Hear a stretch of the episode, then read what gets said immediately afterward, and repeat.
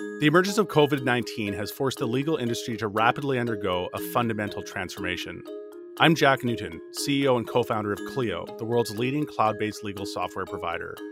In each episode of Daily Matters, we'll explore what this new normal means for law firms, how legal professionals can find success while working remotely, and how lawyers can best serve their clients during this unprecedented situation.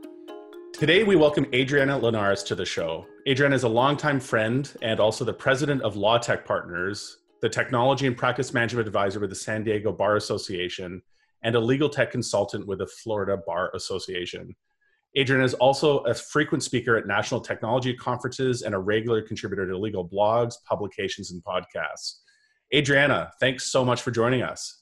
Thanks for having me, Jack. I'm very honored. It, well, thank you for that, and uh, we're we're thrilled to have you on the show. It's been a long time since I've since I've seen you. It's great to see you uh, in person, or at least as close as we'll I know. I feel like we used to see here. each other all the time. I feel like we used to see each other all the time at conferences and stuff, and then now it's just been. Well, ClioCon was the last time I saw you, but still, that's been a long time for us. I feel like we see it's, each it's other. It's been a long time, times. and this pandemic is not helping anything. But uh, no. I'll, I'll take I'll take this. This is great. And Me too. Eh, first and foremost, Adriana, uh, how are you and your family family doing? How are things in Florida? Thankfully for me far and wide in all my circles and i have lots of them um, everybody's healthy and happy sane and sanitized as i've been saying like just i like that. we're doing okay and um, you know i spent a lot of time in new orleans where we were for the first part of the pandemic so let's see. I mean i feel like we are hitting all the hot spots. We were in la and because i work for the san diego county bar and then right. have a place in la so we left la on march 18th thinking i do not want to get stuck in california um, I like California, but it's cold, costly, and crowded, as I always yes. say. So we hopped on an airplane much earlier than expected and went to New Orleans, and we're there for about 38 days. And um, that's a really, you know. And New Orleans, just, New Orleans was hit quite hard. Uh, you, and, you did yeah. not find any reprieve from COVID 19 in, in New Orleans, did you? No, and um, eh, you know they canceled all the fun, as I say, like fun, world fun has been canceled. Yes, and that's really hard for New Orleans to take. Um, but they canceled St. Patrick's Day parade, and everything got closed pretty early on March uh, 13th or 14th. I think stuff shut down, but we were in LA, so then we ended up coming back, and um, it was fine. What I experience though there which is just people following the rules everyone wearing masks everybody like doing the best that they could ordering from our favorite restaurants which super quick side story we were just amazed at how tiny our bill is at some of our favorite restaurants in New Orleans when we aren't drinking there. Right, right. We'd be like, "Wow, that's all this costs to eat here. this is just amazing. the food is relatively food. affordable." That's great. So then got it needed a change of scenery, so we rented a car and drove to Florida, which is where I am now, as you can see. And it's very different here. People have no regard. They just don't care. There's no masks. They're just crowding and partying and it's just it's really offensive actually. So Right. So, you've seen a real spectrum in terms of yeah. what the the response has been. And uh, for, number one, glad to hear you and the the family are uh, are well um, I'm, I'm curious through through this this journey you've taken over the last couple of months what have you found to be front of mind for you? Um it's a couple of things. The the first one is and i don't know if you appreciate this jack but i've really enjoyed being still. Yes. Right? Yeah, like i've really enjoyed not traveling as much more than i thought i would. And i love to travel and I love getting on airplanes and I love going to hotels and I love I love to travel.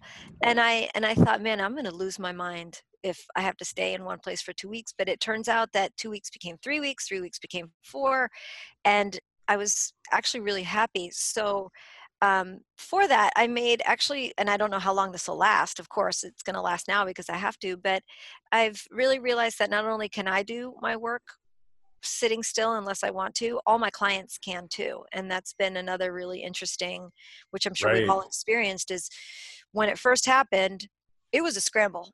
And I had two worlds that I was living in professionally. So, first of all, I'm not married. I don't have kids. My life is very simple. I'm used to working from home. I'm a solo practitioner and by that i don't mean it in the legal world legal sense because i'm not a lawyer but um, i'm used to it and my boyfriend lives with me he's he is a lawyer actually and we're we're just used to it so having to work from home was not a big deal having remote meetings was not a big deal but on the other side of the world which is my clients i had two experiences. All of my clients from law tech partners whom i have helped move to the cloud which is basically all i've done for the past 10 years much of that thanks to clio of course um, just making it easy they were all pretty fine you know my mm-hmm. my my clients themselves didn't require a lot of hand holding. I most of them were in the cloud already. A lot of them come to me because they want that lifestyle where they can work from home work mm-hmm. while they travel blah blah blah. But my san diego county bar members that was different. Um, they freaked out um, so i was so i helped them in a different way and i guess i can explain real quick i work half of my time for the San Diego County Bar Association as their technology and practice management advisor, which is a pretty cool gig because I don't live in California. and they hired me about two actually exactly two years ago under you know the, the conditions that i would come to the office one week out of every month and other than that i just remote meet with members so for that you know it's been a different angle because I get those members that come in more of a I have this one problem, help me fix it. And now all of a sudden it was like, oh my God, how do we work from home? I was a little surprised at how many still had servers, which a lot of law firms still have servers, and I'm not yeah, saying, lots of yes. on-prem technology, absolutely. Yeah, far too many, if you ask me. But it was funny for me how many of those I had to face because right Again. so so it, it, interesting if i if I, I, kind of like take what you're yeah, yeah. you're articulating here on one side of your professional life you run law tech partners where you've got this almost self-selected group of of people that you work with that are a bit call it technology forward. Yep. They've reached out to you to work with them to help implement technologies and you're frequently if not always these days implementing cloud-based technologies. So for for those that that half of your life the yep. transition to covid-19 was simple and like they, they, didn't miss a beat. And and the other half of your your life is this uh, san diego county bar association role as the technology and practice management advisor where you're seeing uh, a much more you know broad based and maybe representative view of what lawyers are facing yeah. which is some have adopted technology some have adopted cloud technology some have adopted on-prem technology and some i'm sure have adopted no technology and and are trying to transition pen and paper based systems to a yeah. work from home distributed environment and there you're seeing real struggles in in that yeah. role interesting yeah it was it was interesting and super stressful i mean you know it was and a lot of it is really talking them down off the ledge you know like i had one attorney who said my practice is going to close and I said, You're not a doctor. Okay, you don't need to touch your clients. You don't need to actually examine them physically. Your practice is not going to close. You know, we can do this. Um, you just have to modernize a little bit. Still on a server, so you had to figure that out. Um, but yeah, it was really that was probably the only one that was so extreme that they really panicked. But it was early on, and then they they're fine today. By the way, good. They didn't close Good. their practice. I haven't heard of anyone yet having to close their practice. That that's great, and and that's you know I, I, think the silver lining in this is people are finding a way of navigating the the crisis and making really rapid transitions to uh, the cloud and and other ways of of changing the way they work to kind of adapt. And and I'm I'm, I'm curious if you look at at some of what you've seen over you know it's hard to believe, but it, we've been in the the thick of this for close to two months now. Mm-hmm if if you look at some of the patterns you've seen and and maybe some of the recommendations you might make to to law firms that you know I'm, I'm sure many of the listeners to this podcast feel like they're still struggling aren't yeah. sure how to transition to this new world of of being cloud based and and also this new world of managing their law firm remotely managing their yeah. their law firm with a distributed work from home team right working with clients that are are similarly isolated uh, and working from home walk us through what some of your your recommendations and high level takeaways as well yeah. in terms of what you've seen on the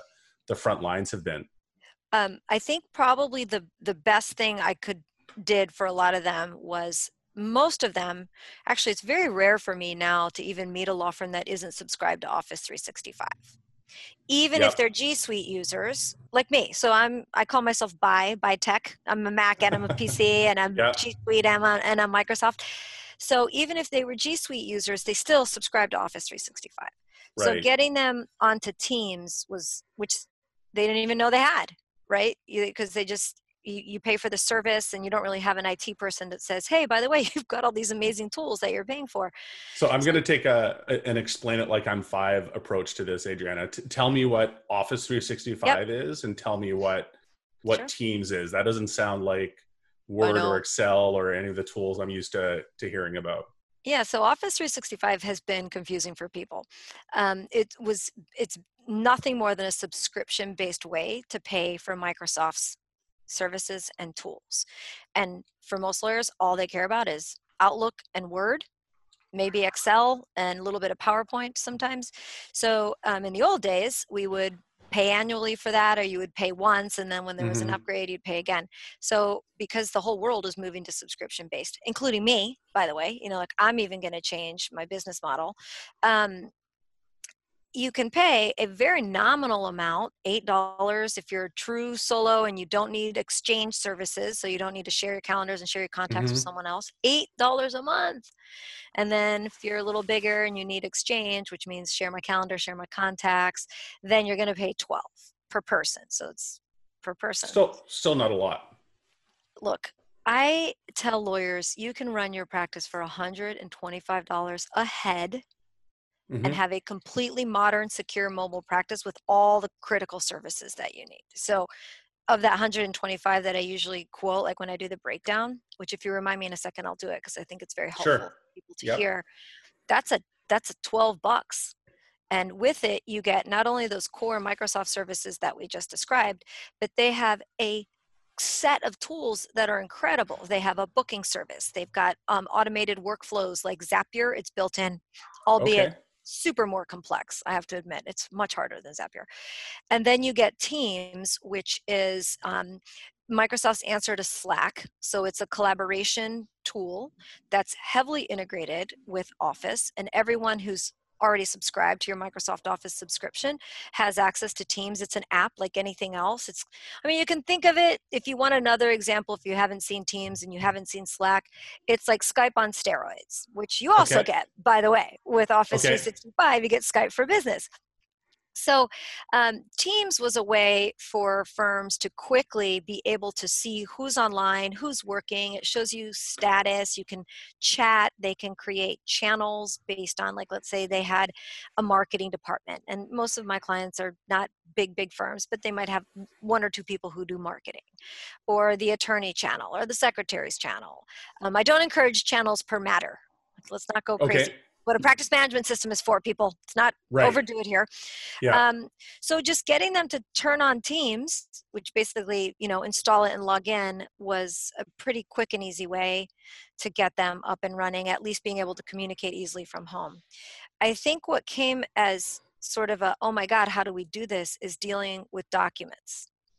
Because at the office whether they had a server or not um, you know the documents are mostly accessed on their computers or they would save stuff on their desktops or there'd be stuff saved um, on a network attached storage device or something. So now you know i had one attorney who called and said what do i do with my secretary? She's working from home. I said well you've got to set some expectations you know like first of all, if she's going to be downloading and working on documents on her home computer, is it the same computer her kid's going to get on? Do you want your clients, you know, documents being on your their home computer? So that's actually something we really had to deal with pretty quickly. Yep.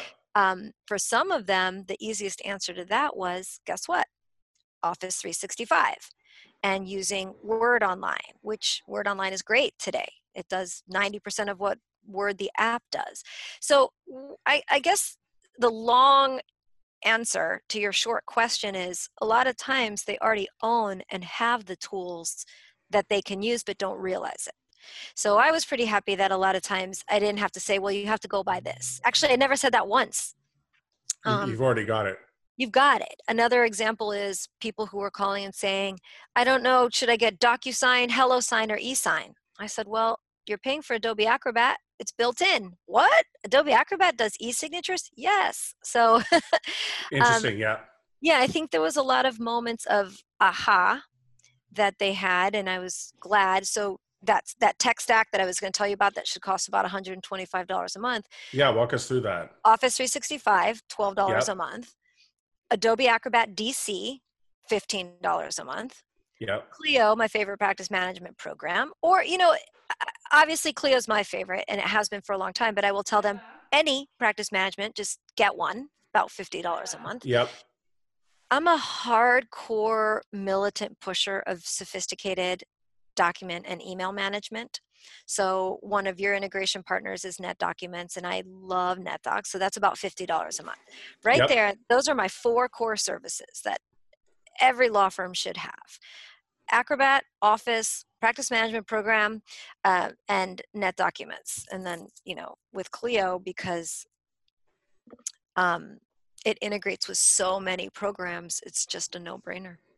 Right. Yeah, and I'll, I'll, mention just as a side, we we do integrate very strongly with NetDocs, and we have uh, a great integration with uh, Office 365 mm-hmm. as well. And I, I, think your comment around Office 365, um, and we actually have some some stuff cooking with Microsoft Teams, which uh, we'll be really excited to talk about in the future. But I, w- I want to spend a minute on Microsoft Teams because it, whether it's Teams or whether it's Slack, I, I think that one of the things that many law firms are are finding challenging is missing what I call the you know the water cooler conversations sure. or the ch- the chair swivel conversations where yeah. you can just you know swivel over to the person next to you and have a little bit of collaboration and and and move something down the line and that's one of the things I think we miss most acutely in this work from home environment and I'm curious what your just share a little bit about some of the practical aspects of how you've seen Microsoft Teams or Slack, as the case might be, plug yeah. into this this new way of working? Um, I think one of the the best things that a couple of firms did that I worked with is setting three town hall meetings every day just to sort of be able to to do that which is okay what's everybody got cooking this morning? So they'd meet at 8.30 or 9 and then um, meet again maybe at lunch and then at the end of the day. So i think that's really helpful if you can schedule those group meetings to discuss things. But then also too um, one of the cool things about teams is that if your calendar your calendar your outlook calendar will be connected to it and it shows your status so if an attorney has an appointment or a call and the time is blocked out on their calendar it automatically shows them as busy with a little red dot so that someone else knows they're in a meeting or unavailable right. so i think that's no different than you know looking over and seeing someone's on the phone and you can't ask them a question so that status um, setting is really helpful in Teams or in Slack um, or in Skype. You know, some firms just went with Skype because they just wanted to be able to chat and shoot off messages to each other. Mm-hmm. So um, yeah, I think that that's critical. Um, and just being able to ping each other questions, which by the way reduces emails. So another benefit of having done this is some of them are so surprised how many fewer emails they're getting now because sometimes right. we send emails for really stupid reasons or an email that just says thanks. Guess what? You don't ever need to send me an email that just says thanks. right, right. I know you're thankful. Duly so, noted. um, I interview, yeah. well, I welcome any email from you, Jack. All right. Um, one of my clients that I actually interviewed for my podcast, um, they're a big firm, 50 users, Clio plus NetDocuments. Um, the big, one of the bigger firms in South Florida he's so interesting because my favorite thing that he said was they, they sent everyone home to work and they had to rush out and buy about 12 laptops for people who actually let me back up. What they did before everyone went home is they sent out a survey. What do you have at home for a computer? Who mm. uses your computer? How old is it? Because if it had like windows 7 on it you know ugh. so they sent out a survey then they got the survey back and whoever needed a laptop I mean, they must have scrounged and scoured around the South Florida where there aren't a ton of Best Buys and Office Depots. And I mean the west side of South Florida. Um, but they did. They bought about 12 laptops. They set them all up. They installed the Clio components. They installed NetDocs components. And then all they needed was Wi Fi. They dispersed those, sent people home with those. Um, oh, so he first of all that was a very cool smart thing that they did i had two firms that did that um, then you know he was kind of worried as everyone was how productive would we be working from home. Yeah. so he tells a story that one of his biggest old, old most elder statesman of the firm was just thinking the whole everything's going to go to hell in a handbasket. That guy ended up emailing david holmes is this a managing partner's name saying this is amazing. You're right. I am more productive at home. And so this attorney actually works from home regularly because he's more productive with less interruptions so he started to get some positive feedback. And my favorite thing that he said was, you know, when this is all over and we all go back to work, if someone comes to me and says, hey, can I work from home tomorrow? I can be more productive.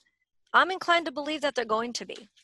Yeah. So I love that. I just think that's I, I, I, think it's great, and it's it's one of the I think most eye opening things that this whole crisis will have brought to the to the legal space is, is, is something I think many technology companies and other industries had started adopting, even though it wasn't widespread by any sense. But we we've heard about you know companies like you, you mentioned Zapier, for example. Zapier is a fully distributed mm-hmm. uh, remote work from home team globally, uh, and I think it's it's 500 plus employees and they've they've figured out how to how to do that. There's not many law firms that have figured out how to do that, but I think right and I've talked to several uh, firm owners over the, the course of the last two months. And it's been a hugely eye opening experience for them where they've commented that I, I thought productivity would fall through the floor. Right. I thought that people would struggle working from home. I thought uh, all these negative things would happen in a work from home environment. And they've seen the opposite. And, and there's uh, a similar reaction, I think, on the client side also, where many clients are commenting, and I, have heard yeah. this from the front lines as well, that my lawyer is more available, more yeah. responsive in less meetings, um, and and frankly, you know, more accessible with a quick Zoom call versus you know going to their office for an in-person meeting. I've actually preferred interacting with them when they've been work from home as well. So it's it, I, I think it's going to be really interesting to see where does the pendulum fall back to when things return to quote unquote normal at some point in the coming months. Uh, whether we'll see this permanent change, and I believe we will, uh, yeah. a permanent change in how law firms think about work from home and distributed environments. And for me, an interesting question is: Do we see an evolution toward you know the law office itself being more of a a storefront or a mm-hmm. showroom? Mm-hmm. You know, as as car dealerships are, and, and having you know all the back office so to speak uh, you know in a distributed work from home way. And and that's obviously a more cost effective model and maybe even a oh, more totally. productive model. And and the lifestyle benefits right? Right. Um i mean especially if you're a law firm who's competing against another law firm and you've got this a plus legal assistant or associate or even partner or you're trying to get a, a lateral partner and be able to say by the way we offer work from home. Man that's a plus what who wouldn't want that as a benefit if all things are equal um, i'm glad you brought up the clients because that was something i was hoping we would be able to talk about yeah. because i think one of the so one of the things i do a lot of is help attorneys start solo practices and and what's interesting about that is that's probably at the san diego county bar probably 80% of my interactions with members and they have 10,000 members it's a it's bigger than some state bars right? Yeah that's um, huge. a lot of them are starting solo practices and they are either brand new lawyers or they are big law refugees or they were maybe with a boutique or a mid-sized firm and they decided to go out on their own. I swear the first question they always ask me is what are my clients going to think? Do i need a fancy office and I have always said, your clients do not care where you are or where you work as long as you deliver them value and you deliver them their legal services and their legal documents. They don't yeah. care where you are. Yeah. Of course, they never believe me because one, I'm not a lawyer um, who's done it, but I am a potential client, right? So um, that's been something that I've really enjoyed yeah. hearing the success stories is and I and I tell this story about my, my boyfriend all the time. He he's an example. He was with a boutique firm, went out on his own and was worried and this was five years ago, you know, before COVID. Um, but the story goes that I always said to him, Your clients aren't going to care. You don't have to hide where you are. They don't know if you're sitting in your office in Santa Monica or, you know, on Frenchmen Street. And one day he was talking to his biggest client, who is a big client, a big deal. And um, they're they're friendly enough, so you know the client might occasionally say, "So where are you?" And he'd say, "Well, this time the client said, okay, great. So where are you?" And he says, Well, I'm in New Orleans this week. And the client says, I don't care where you are. Where are you with my document? right, right. And uh, that validated everything for him. I mean, that was just the end of worrying about it and just believing that if you do the things like you've said, which is respond in a timely way, be um, accessible, and take care of business, the client, they don't care. And if they do, maybe that's not a client you want that's it and and I, I think you know i've spent a lot of time talking to to clients listening to clients over the course of the last couple years you know obviously uh, just wrote a book about it called the the, the client centered law firm and, and one of my big takeaways i did. And one of the one of the big takeaways from that was um and we've seen this in the clio legal trends report data as well by the way clients care about responsiveness. Clients care about um, you being available to them when they need you and they really don't care about the the particulars of how you do that and I, I, think there's very very few clients that would prioritize what kind of physical location you're working out of over right. your ability to be responsive and and to the lawyers thinking about making that big plunge it's really a matter of thinking about how do you like just realize most clients would take your your cell phone number and uh, uh, the accessibility of a video call over a fancy office with a marble lobby you know any that, day. that, any day of the week and and any in fact day. i i listened to a recent recode podcast with kara swisher where she was interviewing uh, a really high profile silicon valley vc um, and and he, he described working with latham watkins one of the big firms in the valley and um, his his comment was was funny where he said my lawyer is more responsive and more accessible than he's ever been working from yeah. home and i hope he continues to work from home uh, on the other side of this crisis. And i also hope the firm walks away from their million dollar a year yeah. lease in downtown san francisco and passes those savings on to me. And i think that is something that 10 out of 10 clients would take for anyone thinking about totally agree. you know what the long-term impacts of this uh, yep. this crisis might be. Whether it's a corporate client or just you know somebody needing a will i think that's totally true and um, those big firms you know we keep hearing about layoffs or a couple of big firms who've had to do layoffs. Yeah. Why? Because their overhead is ridiculous and they hoard staff. Right. And so it's times like this when they can look around and go, you know, that person who we keep in that room in the back that does nothing but print Mike's emails and put them in three ring binders, maybe we don't need that anymore. And I don't ever want somebody to lose their job. And I always say that um, when a law firm is able to let someone go or when someone has left, when they can replace what that person did with some form of technology or just more efficiency. I mean, that's what I'm after. I don't want people getting fired. But right it's ridiculous for me as a client to have to be paying for that overhead and or and I'll, and I'm not have, afraid to have those people move up the value chain you know yes. rather than you know, printing emails and putting them in a binder which I have way, seen at law that's firms, a real job I don't I make these things up I don't I make you, you, I never make up stories, stories, about law firms. They're all true. They're all um, true stories. I I, I I know you're right, and and and yeah, the, if you pivot those resources right and toward even you know client experience focused things, what else could you be doing to right. deliver value to your clients? So shifting gears a little bit, Adrian, I, I'd be curious. You know, you've done many hundreds, thousands of technology implementations at law firms. You've been through this um, many many times and you, have also I, I, think you know had the the benefit of seeing seeing um, crises before you you live yeah. in florida you live in new orleans we love hurricanes here oh we love them there too you, you you're in hurricane country you've seen evacuation orders force lawyers out of their offices mm-hmm. what what are some of your takeaways from those natural de- disasters in mm-hmm. terms of hard earned lessons and and scar tissue that that you can share with our listeners yeah. around how to manage how to, how to prepare for a crisis like this but also maybe how to respond if you didn't do a great job of preparing and you're on your heels and trying right. to find a way of working well now well the first answer is it's never too late because the other answer is there's never a right time right, right. so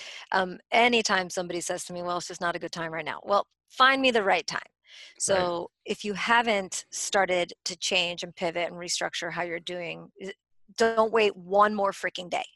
Yeah. You got to act.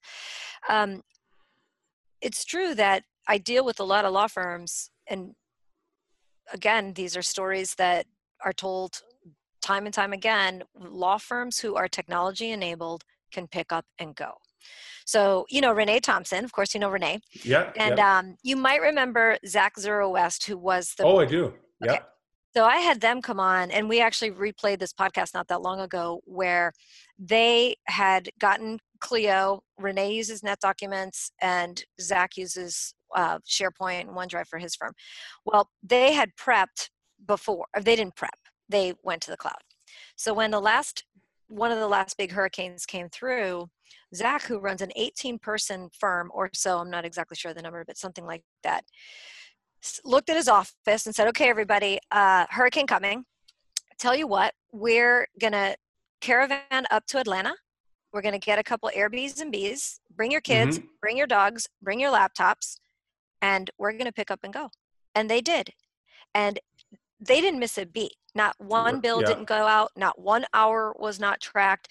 Um, so I guess to answer your question is don't wait to be prepared and the best way to do that is to become cloud enabled mm-hmm. but you have to do it in a way that is secure and easy so back to my four basics of you know what you really need which is secure ways of accessing dealing with documents um, client commun- secure client communications is something i just talk about all day long and i you know so another thing to be prepared for is how are we going to share documents? How are we going to get documents signed? Please set up your client portals. And do not tell me that your clients aren't going to use it because you're the attorney you're the advisor. Your job is to say we're going to use this portal because it's in the best interest of your information and your privacy and your security to do this. And um, it's just i think you know what? If somebody were to ask me right now what's the toughest challenge you have? It's that. It's getting attorneys to adopt client portals. The cloud?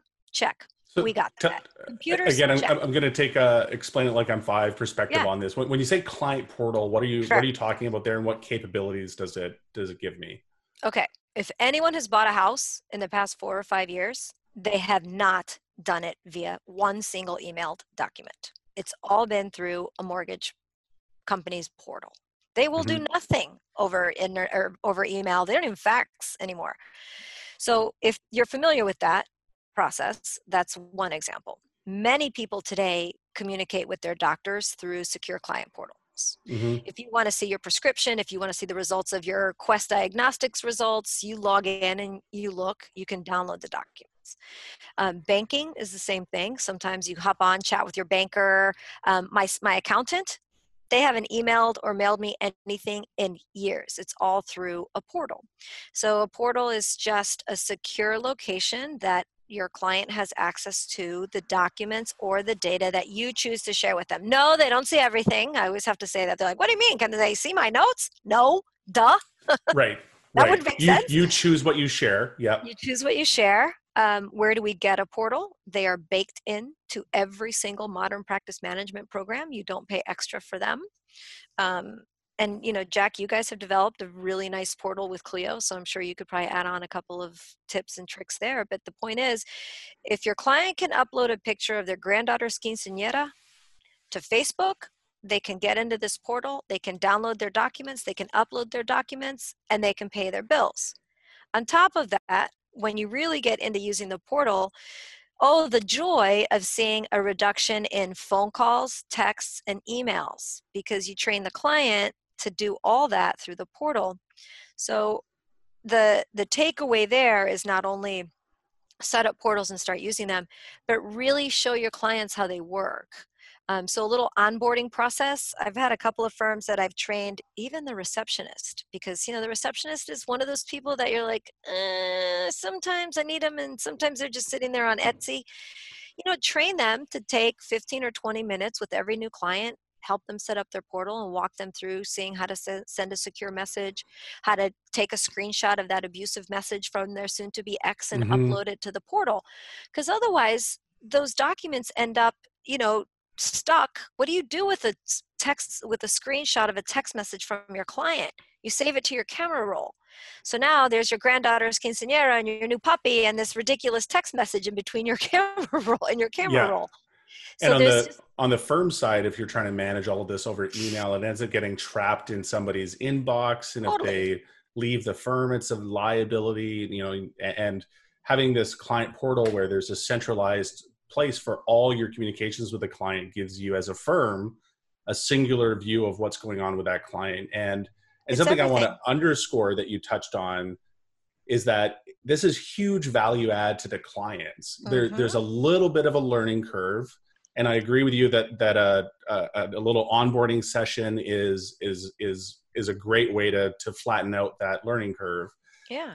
But once they're in there, clients love it because they, they never do. need to call you or email you or hassle you for that will or that incorporation yep. document or whatever work product you produced for them. They can just log into the portal, see everything you ever produced for them. If they owe you money, it's easy for they them to pay. pay. online with a credit card, so you get paid faster.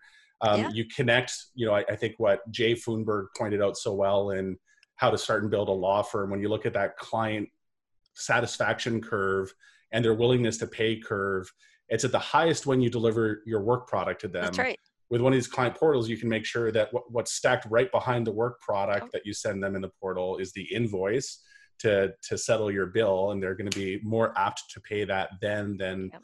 um, than ever i've even seen some law firms charge extra for clio connect on their really? uh, on their bills where they, they just say hey my my client portal is x dollars a month um, and that's a value add you get as a client of mine and clients happily pay it because they they see so much value in it which i think is an interesting approach. you know what i haven't heard of that Yep, I, have I've definitely seen it in a, a, handful of law firms. It's not necessarily the way I'm not sure go, how I feel about that.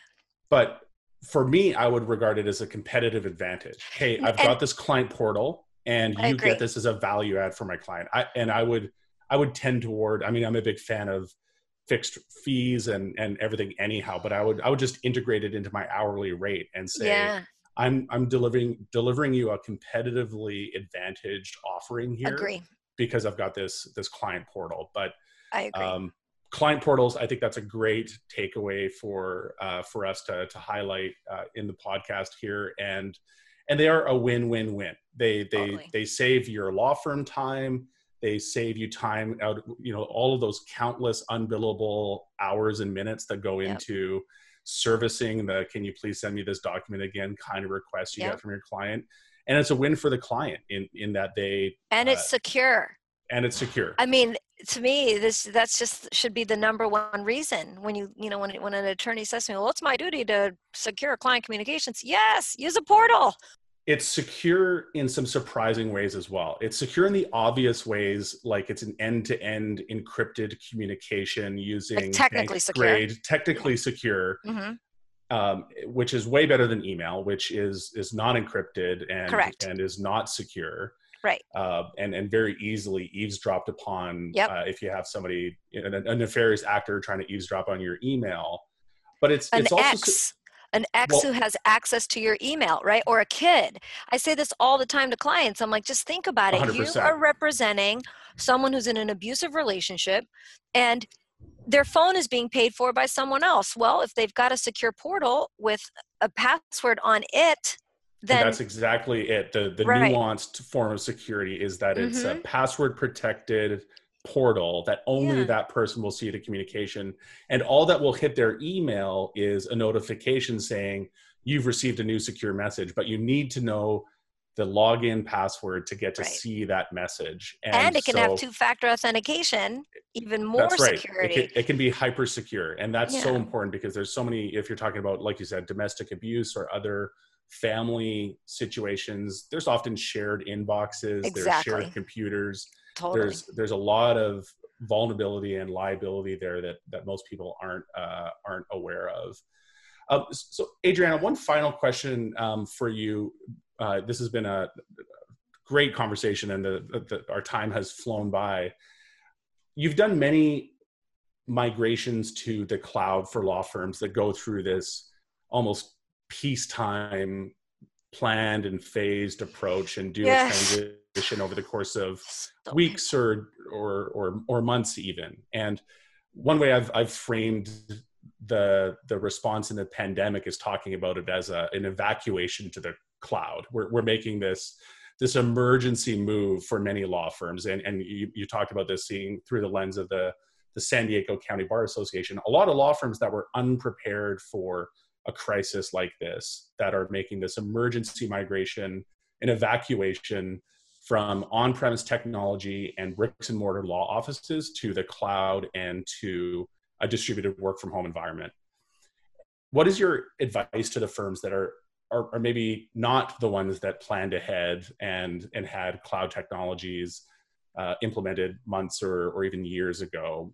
Is it is it feasible? Can you do it in in a day or in a matter of days if you need to? Um, it comes down to the answer is you can. And then the two critical factors that I can think of real quick are so my biggest speed bumps to a quick rollout and conversion. Yeah one is human and one is not. Um, bookkeepers mm-hmm. are always, always my biggest speed bump in getting a firm to move from one system to another, basically a non cloud based to a cloud based. Interesting. Um, in law firms, what you will see a lot is whoever is the accountant or the bookkeeper was at some point a secretary, became an office manager, became a bookkeeper. So they're not necessarily formally trained and they're very comfortable in what they do and change is hard. So the hardest thing almost every time because if a lawyer calls me because they want to move it's because they want to move but then i'll say how does your bookkeeper feel about this? Right. And and and i'll go well yeah that's going to be a problem. So number one it's um and i hate using the word buy-in because you're the attorney. You own the firm you don't need buy-in from the bookkeeper. You tell the bookkeeper that we're going to move to this new system.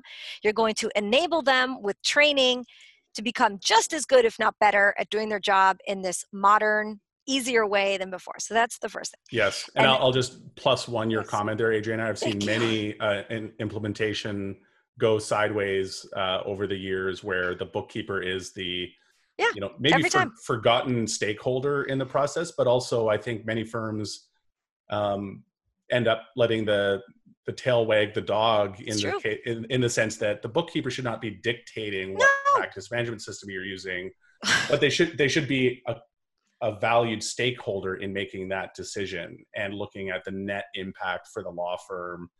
And and I I, I think the takeaway advice for me would be in, ensure they are engaged in the decision making process and that's and what, also understand that they are maybe more change resistant than even lawyers might be when it comes to changing systems. And it's not change, it's fear.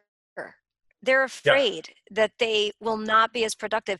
The other thing I'll say too, in their defense, is almost every time they are the most loyal and the most dedicated person in an entire 100%. law firm. It's so weird. totally weird. Agree. Totally um, agree.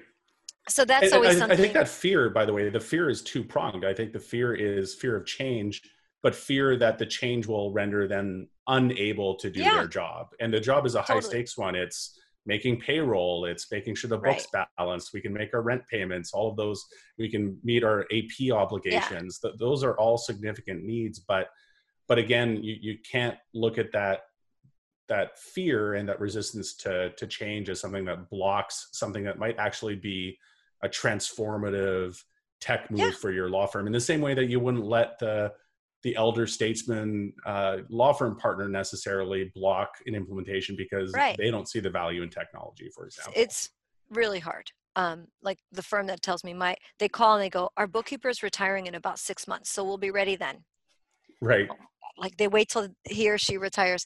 Um, so anyway, that's the first thing that's always you know okay, something a hump one. you want to deal with, and then the other one is the hoarding of documents. Um, so moving client matter lists, address books, uh, accounting numbers from one system to another, that's all easy. Yeah. Uh, because you're really just moving data around. Where my biggest issue is is in document hoarding. So what I say a lot of times my my joke is that attorneys will keep a haystack in case they ever need a needle.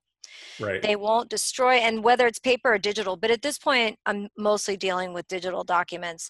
Um, they'll have hundreds of thousands of documents. And by the way, they're all the same for the most part, except for some names and maybe some clauses and some numbers.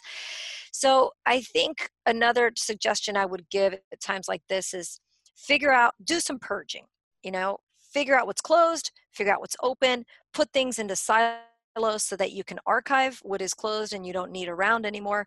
And then the other thing that law firms are really, they don't get this part either is those documents are a security risk.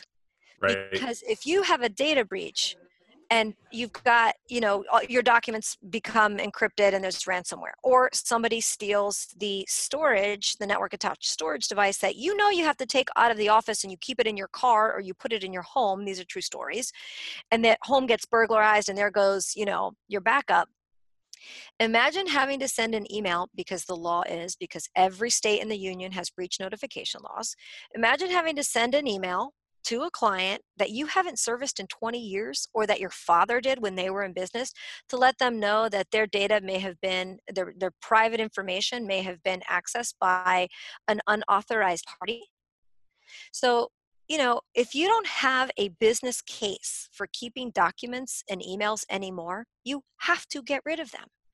And the other struggle i have is lawyers who say to me my bar requires me to keep guess what? You better go look closely because speaking from my experience with Florida, Florida, specifically the third largest state as far as um, bar associations go, does not mandate how long you keep your documents. They tell you you keep it for as long as there's a business case.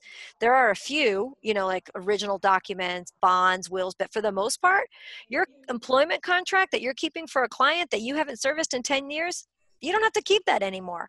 So yeah. I think that's another thing I would encourage them to do is visit their bar rules today, find out what we can get rid of, come up with a destruction policy and follow it. If you want to keep the documents because you think they'll be helpful to you, figure out a way to anonymize them and keep them as forms.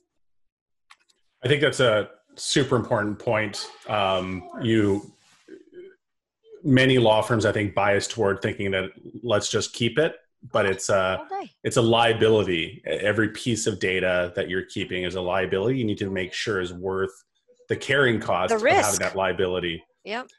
So, Adriana, to close out, have really enjoyed this conversation. Wondering if there's a final thought you'd like to leave our listeners with uh, around how to navigate this this yeah. crisis. It's not that hard. Um, I know that a lot of times in legal, we feel like we're really behind and how will we ever catch up? And I will just tell you right now every lawyer I've ever met is smart and capable. Um, sometimes they're just stubborn or lazy and don't want to take the time to learn a new technology. 20 years ago, when I would try to teach somebody how to use summation or time matters, I could see the frustration. Today, technology is easier, it's simplified, it's easy to learn, um, it's much more intuitive than it ever was, whether it's legal specific or even Word. I have a lot of lawyers who still struggle with WordPerfect and Word. Um, it's just not that hard. So I really encourage everyone to, to find some time to learn new tips, new tricks, become modern. Your life will be better for it, and your clients will appreciate you more for it. Amazing. Well, thanks so much for joining us today, Adriana. It was so great catching thanks up with you, and I hope to see you in person sometime soon. Thanks for joining us on Daily Matters today, a podcast from Clio. Rate and review wherever you get your podcasts and subscribe so that you never miss an episode.